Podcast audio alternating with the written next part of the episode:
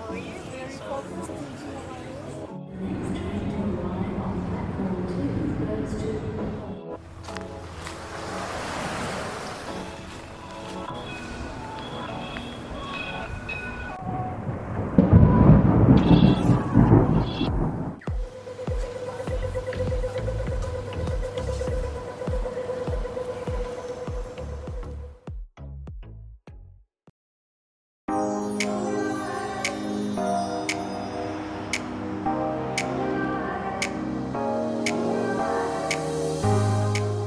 皆さんこんにちはマースです。今日も聞いていただきありがとうございます。このマースラジオはシドニーの情報や雑談英語韓国語スピリチュアルそしてコラボなどをオーストラリアのシドニーから Spotify や Apple Podcast を拠点に配信している番組です。ということで皆さんお元気でしょうか？マースです。今日も聞いていただきありがとうございます、えー、最近ですね、えー、まだまだ夏時間が始まったとはいえ気温が低くてですね朝晩は結構涼しくてですね家の中はもっと寒くてですねまたヒーターを出してしまったぐらいなんですねえ日本はどんどん寒くなってきているみたいですけれどもこちらは夏にならないといけないのにまだまだ気温が上がらない状態ですそんなシドニーから今回はですねえ、最近 MixCast4 というですね、オーディオインターフェースを買いましたので、これについて少し良いところ、悪いところなどをお話したいなと思っています。ゆっくりと聞いてください。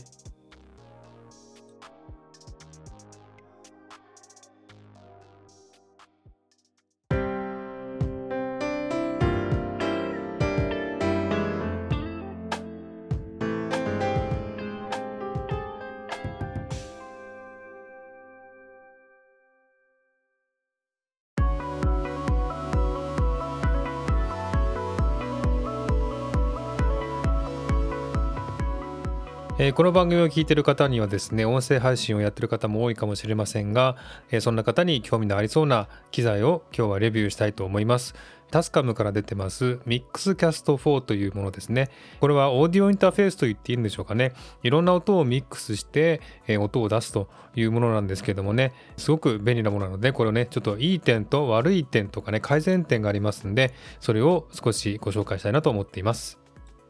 こういったオーディオインターフェースはですね、たくさんの種類があって、いろんなものがあるんですけれども、このですね、えー、MixCast 4と似ているものといったらですね、ロードのロードキャスターというものがあるんですけれども、これはですね、すごくいいものなんですね。でも値段が高いんですね。だいたいもう10万円超えなんですね。で、機能も多いんですが、使いこなせるかどうかわからなかったので、この MixCast 4を選びました。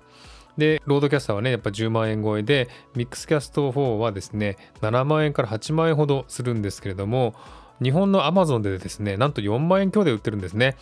もし興味のある方いらっしゃいましたら見てみてください。すごく安く売ってますんで、えー、私はそれに負けて買ってしまいました、えー。3万円の差は大きいというふうに思います。写真がありますので、リンクを貼っておきますので、それを見ながら聞いていただければと思います。でですね、この MixCast4 を使ってだいたいうん、10日間ぐらい使いましたかね。えー、それでちょっとですね、えー、良い点と改善してほしい点がありますんで、それを今日はお話したいなと思っております。はい。ではですね、良い点をですね、6つほどご紹介したいと思います。1つ目、入力ポートが8つあるということですね。8個の入力ポートがあります。えー、4つのマイク入力、USB、スマホ、Bluetooth、そしてサウンドパッド。これらを全て1つにまとめて録音できるんですね。で、以前ですね、こちらの番組でレビューしました Zoom P4 というものがありましたからね、これも便利だったんですが、P4 はですね、ポータブルでどこででも収録できるものでして、こちらの MixCast4 は大きいので、机の上に置いて使うものという感じで使っております。えー、すごくね、入力端子がたくさんありますんで、4つのマイクをつなげますんでね、同時に4人が一緒に喋れまして、そして、えー、ヘッドホン端子も4つありますんでね、4人に1つずつ分けられるということでね、すごくね、コラボの収録にとてもいいんじゃないかなというふうに思います。はい、そして2つ目なんですが、サウンドパッドが8項目 ×8 個で64の音源が入力できるということなんですね。これ何かって言いますと、写真見ていただければわかると思いますが、8個のですね、ボタンがあります。この8個にですね、それぞれの音をですね、入力できるんですけども、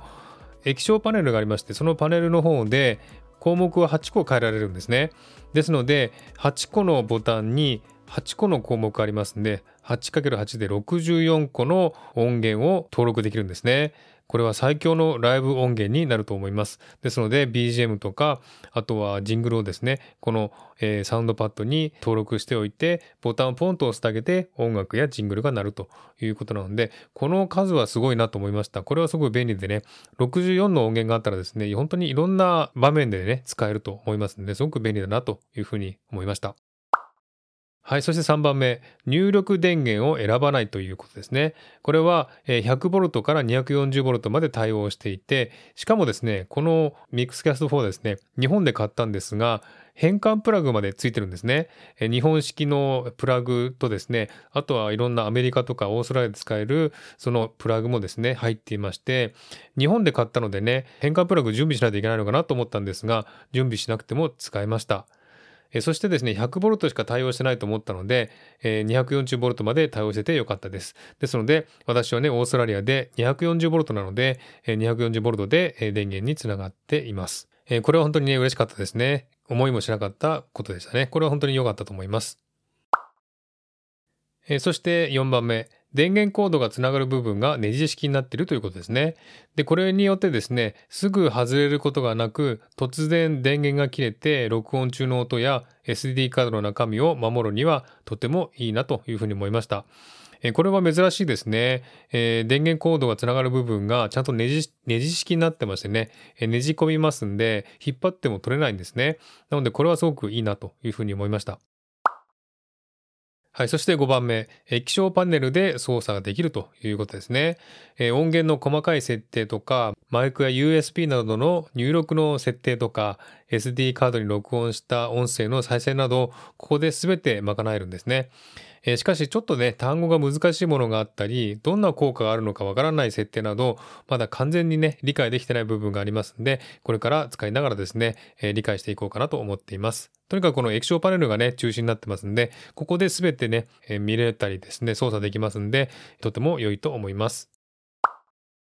はい、そして6個目。本体内の SD カードに録音できるという機能があります。この SD カードにですね、スマホからの音声通話などの録音もできるので、コラボが簡単に録音できます。えー、Zoom P4 っていうのをね、前に、えっと、ご紹介しましたけれども、その Zoom P4 と同じ便利さだなというふうに思いました。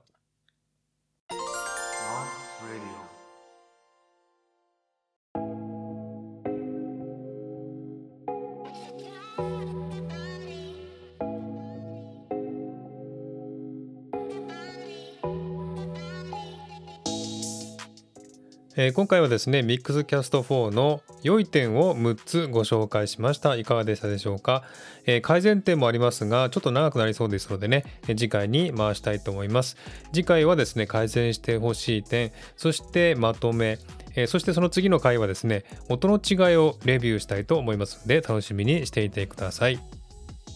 え、こんな風にですね、え、オーディオインターフェースっていうのはたくさんのものがありまして、どれを選んでいいかわからないという人も多いんじゃないかなというふうに思います。え、第一ですね、この音がどういう音が出るか、いいのか悪いのかっていうのは全然わからないんですね。で、実際使ってみないとわからないので、こういったね、レビューも参考になるかと思いまして、え今回は Mixcast 4のレビューをしてみました。いかがでしたでしょうか？え参考になったら嬉しいです。え次回はですね、改善してほしい点、そしてその次に音の違いをレビューという感じでいろんなレビューをしていきたいと思いますので、ぜひ参考にしていただければなと思っております。はい。では今日はこの辺で終わりにしたいと思います。今日も聴いていただきありがとうございました。もしこの番組を気に入っていただけたらフォローいただけると嬉しいです。また、リクエスト、ご意見、ご希望などお便りをお待ちしております。概要欄のメールフォームから送ってください。また、Twitter の DM でもお便りを受け付けています。ではまた次回お会いしましょう。お相手はマースでした。Have a good day!